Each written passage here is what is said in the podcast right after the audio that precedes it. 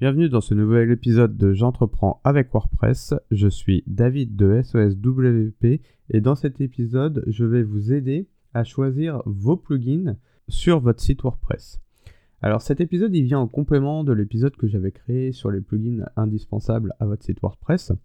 En fait, cet épisode va vous aider à choisir des plugins supplémentaires pour personnaliser votre site, pour ajouter des fonctionnalités, pour ajouter des petits outils, euh, des petites euh, choses en plus. On m'a posé la question il n'y a pas longtemps, euh, David, j'ai besoin de telle fonctionnalité en plus sur mon site. Actuellement, j'ai un plugin qui me permet de faire plusieurs choses. Il est spécifique à une utilisation, mais il intègre des fonctionnalités en plus que j'ai besoin. Est-ce que je dois privilégier un unique plugin qui fait à peu près tout ou est-ce que je dois prendre un plugin spécialisé pour chaque outil, pour chaque fonctionnalité? Alors, j'ai pas vraiment de bonne ou de mauvaise réponse à ce sujet. J'ai par contre une réflexion là-dessus. Euh, j'aimerais bien avoir un retour des personnes qui sont expertes en sécurité et qui et qui m'écoutent, ça serait super. Mais bon, je ne sais pas si j'en aurai un. En gros, pour moi, un plugin spécifique à chaque, utilité, à chaque fonctionnalité que vous voulez faire sera plus efficace dans sa fonctionnalité. Ça, c'est son avantage. Mais aura plusieurs inconvénients.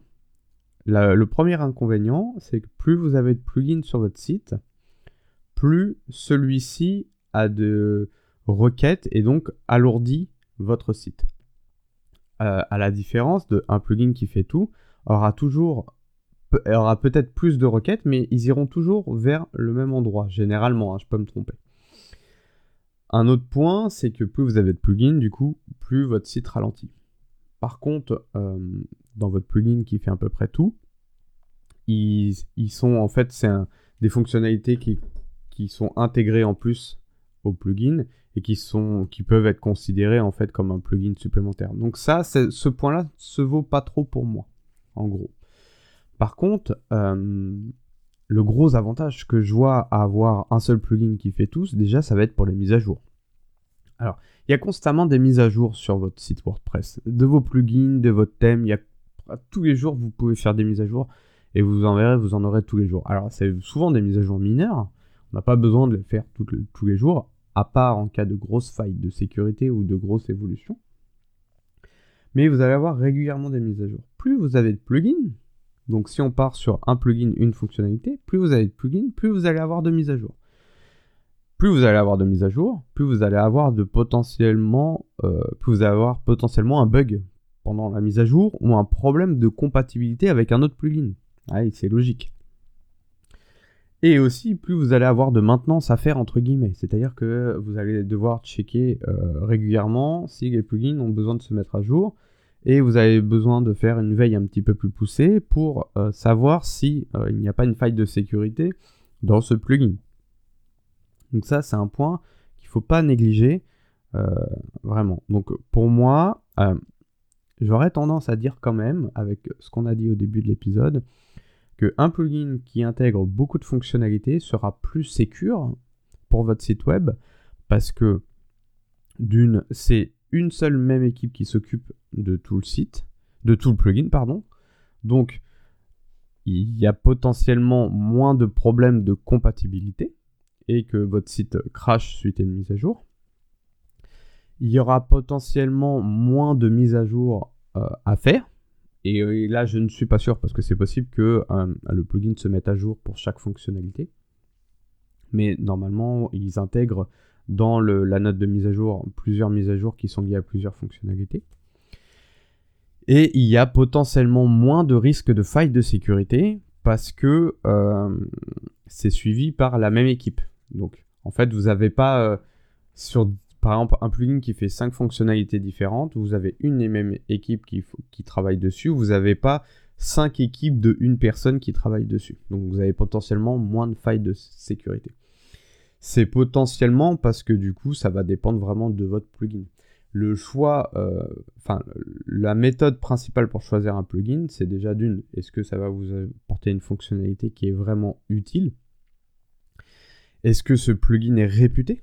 Est-ce qu'ils gagnent des bons avis sur Internet? Pas seulement sur la page de WordPress, mais des avis généraux sur Internet. Est-ce qu'il est régulièrement mis à jour? Ça, c'est super important. Est-ce qu'il y a eu des failles de sécurité récemment et qui ont été traitées rapidement? Parce que des failles de sécurité, finalement, il y en a partout, dans tous les plugins presque. Mais le, principal problème, c'est est-ce qu'ils sont comblés assez rapidement? Ça, c'est super important. Est-ce que si jamais c'est des fonctionnalités qui sont payantes, premium, est-ce que quand vous contactez le support, vous avez une réponse rapide? Ça, c'est aussi super important. Parce que si vous avez un bug avec votre plugin et que le support il met trois semaines à vous répondre, euh, c'est assez embêtant.